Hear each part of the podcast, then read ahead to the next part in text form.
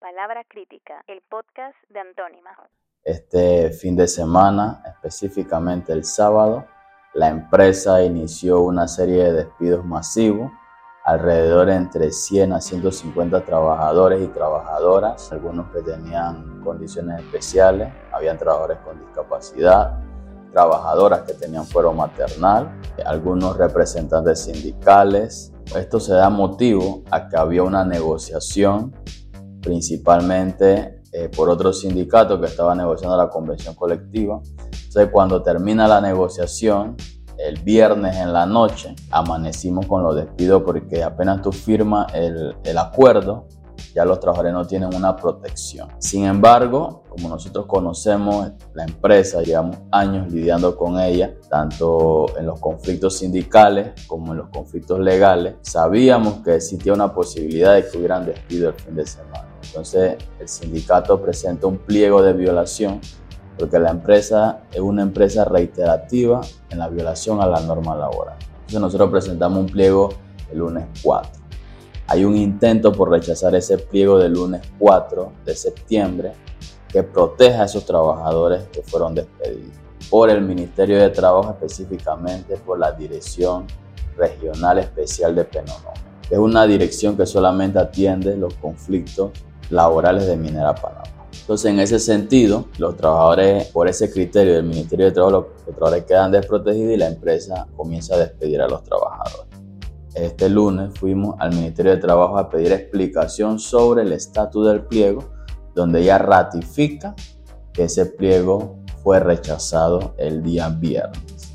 Los trabajadores ahora están despedidos, muchos de ellos fueron engañados por un documento que decía mutuo acuerdo con consentimiento de los trabajadores y estamos esperando entonces la decisión del Ministerio de Trabajo para entonces proceder con los reintegros de esos trabajadores.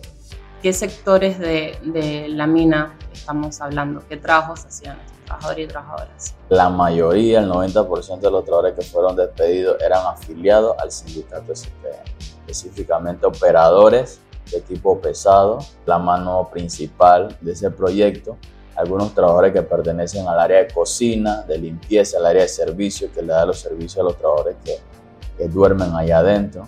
¿Y cómo son las condiciones de trabajo? ¿Cómo, ¿Qué es lo que ellos dicen que son las condiciones de trabajo? Porque normalmente escuchamos que Minera Panamá es un gran empleador, que da buenos trabajos, buenos salarios. ¿Es así?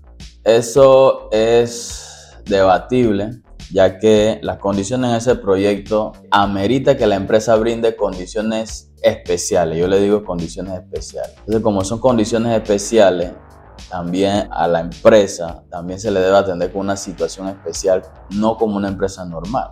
Es un proyecto que está en el área de, en el nuevo distrito de Martorrijo, donde los trabajadores, la mayoría de los trabajadores tienen que vivir dentro del proyecto. Entonces, si los trabajadores tienen que vivir dentro del proyecto, la empresa está obligada a dar hospedaje, a dar alimentación, a dar los servicios básicos para que los trabajadores podamos producir dentro de la empresa. Entonces, en ese sentido, bajo esa condición, la empresa está obligada. No es algo que le está regalando a los trabajadores. Segundo, los salarios a comparación de otros trabajos similares son, son deficientes.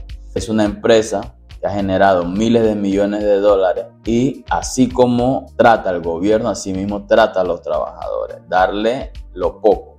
Por ejemplo, los trabajadores que operan equipo pesado casi cobran a la par que cobra un operador de equipo pesado que está trabajando en la línea del metro o en una construcción normal. Porque la empresa ya dice que ya no lo ve por el proyecto, sino lo ve por el tipo de profesión que es. Entonces los salarios tampoco no son realmente elevados como ella lo quiere mencionar, los trabajadores llegan a alcanzar salarios altos porque meten horas extras y trabajan 14, 12 días de seguido. Entonces, por esa razón, el salario puede que le un, un poco más, pero los trabajadores tienen que trabajar más entonces.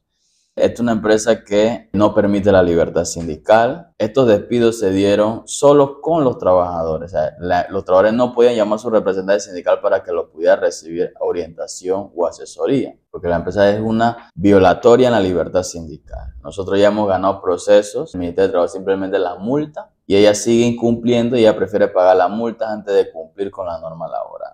En el tema de las vacaciones, una queja rutinaria. La empresa impone las vacaciones, te dice cuándo tú puedes coger vacaciones y cuándo no. Te da los días que ella cree que te, que te tienes que dar. Por ejemplo, ya da 21 días. No da ni 15 ni 30, da 21 días de vacaciones. Entonces es una situación que, que ya hemos denunciado en el Ministerio de Trabajo y que hasta la fecha no han sido atendidas en el tiempo oportuno la empresa ha tratado de, vender el tema de que ha capacitado a, los trabajadores que están cerca del proyecto. Sin embargo, cuando leemos el contrato, o bueno, otra normativa también lo especifica, que esas capacitaciones son, la puede deducir del impuesto sobre la renta. Tampoco te valora el trabajador, es valorado según las cualidades, pero cuando vas a ver las posiciones administrativas la tienen el personal extranjero entonces hay una serie de situaciones que realmente eh, pocas veces se han denunciado, solamente las denunciamos los sindicatos, pocas veces se han visto a los públicas en el sentido de que las condiciones laborales no son realmente como ha vendido la empresa o como la quiere hacer vender el gobierno, la famosa cantidad de trabajadores. O sea, en la empresa minera de Panamá solamente son 5.000 trabajadores. Los otros 2.000 son repartidos entre las contratistas que hacen trabajos eventuales o, hacen soporte en algunas funciones.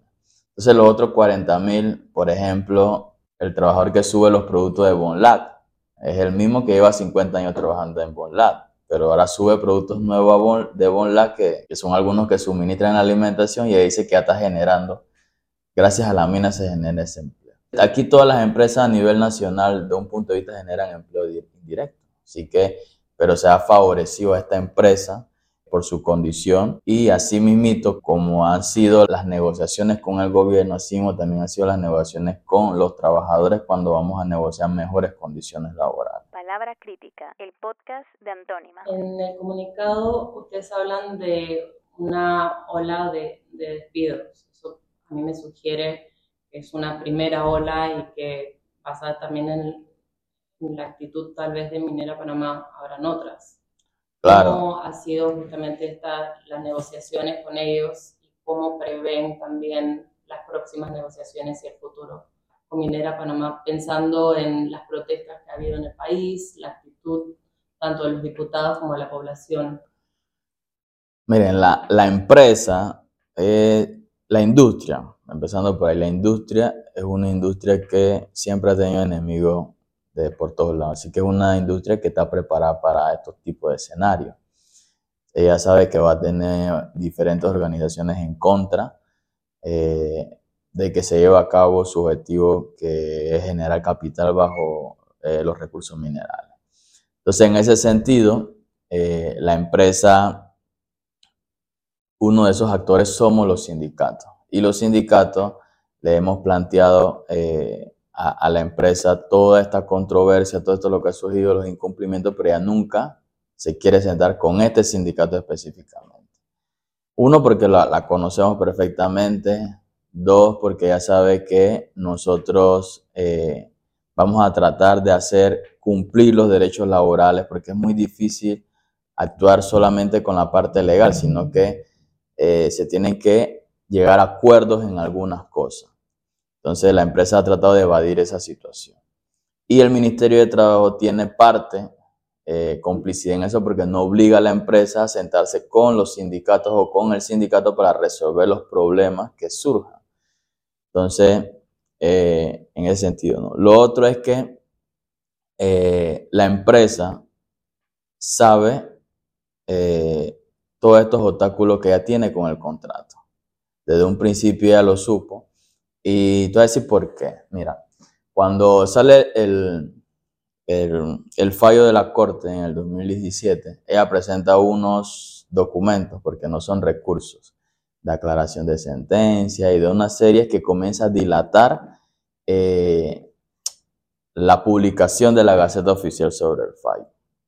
Porque es la manera en la cual actúa en todos los escenarios. Como ella tiene el poder económico y su condición especial, la hacen presentar, eh, usar mecanismo dilatorio para cuando, cuando, cuando se llega hasta el último momento, generar presión sobre la otra parte. Entonces después, cuando el gobierno eh, negocia con ellos, independientemente de la decisión de, del fallo de la Corte Suprema, el gobierno decide negociar con esa empresa específicamente. Todavía las negociaciones se ven todavía difícil para el gobierno. O sea, el, gobierno no se siente en una posición de, ok, pues tú estás en mi país, tú vas a hacer lo que dice la ley o lo que digo yo como, como Estado. El gobierno se ve difícil, que dura un año casi negociando y después que se da la supuesta redacción del documento, entonces se dan algunas situaciones que todavía el país tiene duda de que haya pasado, pero se vuelve a renegociar. Cuando el propio ministro decía que no se estaba negociando, que estaba en un tema de redacción. Entonces, pero se vuelven, ya es que queden que se volvieron a negociar algunas algunas cosas. Todavía la, empresa pone, eh, pone un estado o sea, vemos como una empresa pone un estado, eh, por decirlo así, en, de la parte más débil. Eh, viene el gobierno y trata de poner un ultimátum a la empresa en suspenderle las, las operaciones. No, perdón, suspender el puerto, una parte de la mina, el puerto. Pero la mina sigue trabajando lo que es la parte de extracción, ¿no? Luego, la empresa intenta suspender los contratos de los trabajadores, pero nosotros habíamos presentado la demanda eh, el mismo día que el presidente dio el ultimátum. Entonces, la empresa, eh, vemos que la empresa no está por los trabajadores, ella está por resolver sus problemas con el gobierno. Entonces, si no fuera por ese documento que nosotros presentamos el 14 de diciembre, la empresa hubiera suspendido los contratos.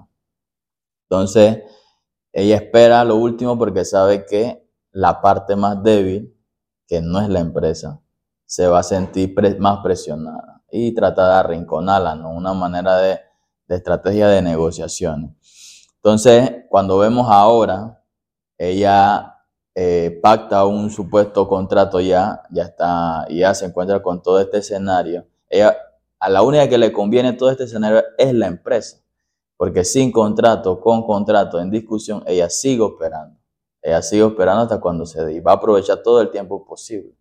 Entonces, y como te dije al inicio, la industria, ella está, ella está muy clara de todos estos escenarios porque es una industria que siempre ha tenido todas estas posiciones por las diferentes organizaciones de todo tipo. Entonces, en ese sentido, la prioridad de la empresa es tratar de neutralizar a todos los actores. Y una manera de neutralizar el sindicato es quitándole los afiliados, despidiendo trabajadores, dándole más conflictos al sindicato, porque también es, es, también es bien, bien tedioso porque tenemos también varios, varios casos ¿no? de, de despido y todo lo que tiene que ver en la relación entre el sindicato STM y la empresa minera Panamá. ¿Y cuál es la actitud de los trabajadores y trabajadoras? Bueno. En relación también con, con las protestas, digamos, con cómo sienten esta, este rechazo de la población Claro, la empresa, la empresa trabaja, la empresa sabe que ella tiene que, tiene que tener aliados y el único aliado que ella puede tener son los trabajadores de un punto de vista. Y desde la pandemia la empresa ha hecho ese trabajo. En la pandemia se suspendieron muchos contratos. ¿Y qué hizo la empresa? Eh, aprovechar esa situación para decir yo soy el único que estoy dando trabajo para ustedes. Entonces de ahí entonces los trabajadores ya toman una posición que, ok, no me voy a enfrentar a la empresa, voy a hacer lo que ella diga. Entonces crea una situación de trabajadores eh, que se someten a lo que dice la empresa porque, claro, es la parte más fuerte, de la que tiene el poder económico. Cuando, cuando viene toda esta situación del contrato, porque, ah, en la pandemia eh, podemos ver los recuentos, ella utiliza a los trabajadores para presionar al gobierno que le reabran sus operaciones. Cuando viene el tema del contrato y el tema de la suspensión del puerto, también utiliza a los trabajadores para que abran el puerto. Eh, incluso puso a trabajadores a, a, marcha, a manifestaciones. Y con el tema del contrato también vemos cómo ella manda a los trabajadores para que ella salga a su defensa. No son los dueños, no son los accionistas ni los administrativos de gerencia, sino son los trabajadores de a pie. Entonces, todavía, todavía en esa instancia los trabajadores tienen un poquito de fe porque de un punto de vista, o yo lo llamo la naturaleza del trabajador es defender su puesto de trabajo. Entonces, En ese sentido, la empresa se aprovecha de esas situaciones y utiliza a los trabajadores. Sin embargo, estos despidos han generado una situación de ver la verdadera cara de la empresa, que los trabajadores se han dado, se han dado cuenta de que la empresa jamás se va a preocupar por las plazas de trabajo. Lo que menos le interesa es la plaza de trabajo. ¿Por qué? Porque de esos trabajadores que fueron despedidos, hubieron algunos que fueron a apoyar el contrato de trabajo. Incluso una, una de las trabajadoras fue y habló, fue una de las que habló incluso y fue despedido. Entonces eso da mucho que decir de la empresa. Eh, y para terminar, ¿qué es lo que creemos? Bueno, nosotros esperamos que el Ministerio de Trabajo cumpla su rol en, en ejercer su función en la protección de los trabajadores, la protección de los trabajadores y trabajadoras y que le dé trámite al pliego presentado el lunes para poder proteger a los trabajadores y solucionar los conflictos que existen en esa empresa con algunas violaciones a la norma laboral. Lo otro es que nosotros Permanentemente estamos en defensión de los trabajadores, orientándole y asesorando y créeme que nosotros vamos a presentar todas las demandas correspondientes. Actualmente eh, estamos llevando las audiencias de 75 procesos de desafuero que quiere hacer la empresa y estamos defendiendo a todos los trabajadores en cualquier instancia. Entonces a los trabajadores que se pongan en contacto con el sindicato STM para cualquier duda, cualquier orientación y que eh, no se dejan amedrentar de la empresa ni mucho menos engañar de la empresa. Así que eso es un mensaje y que obviamente el sindicato STM siempre va a estar para velar los derechos de los trabajadores y trabajadoras. Palabra crítica, comunicación para transformar la sociedad.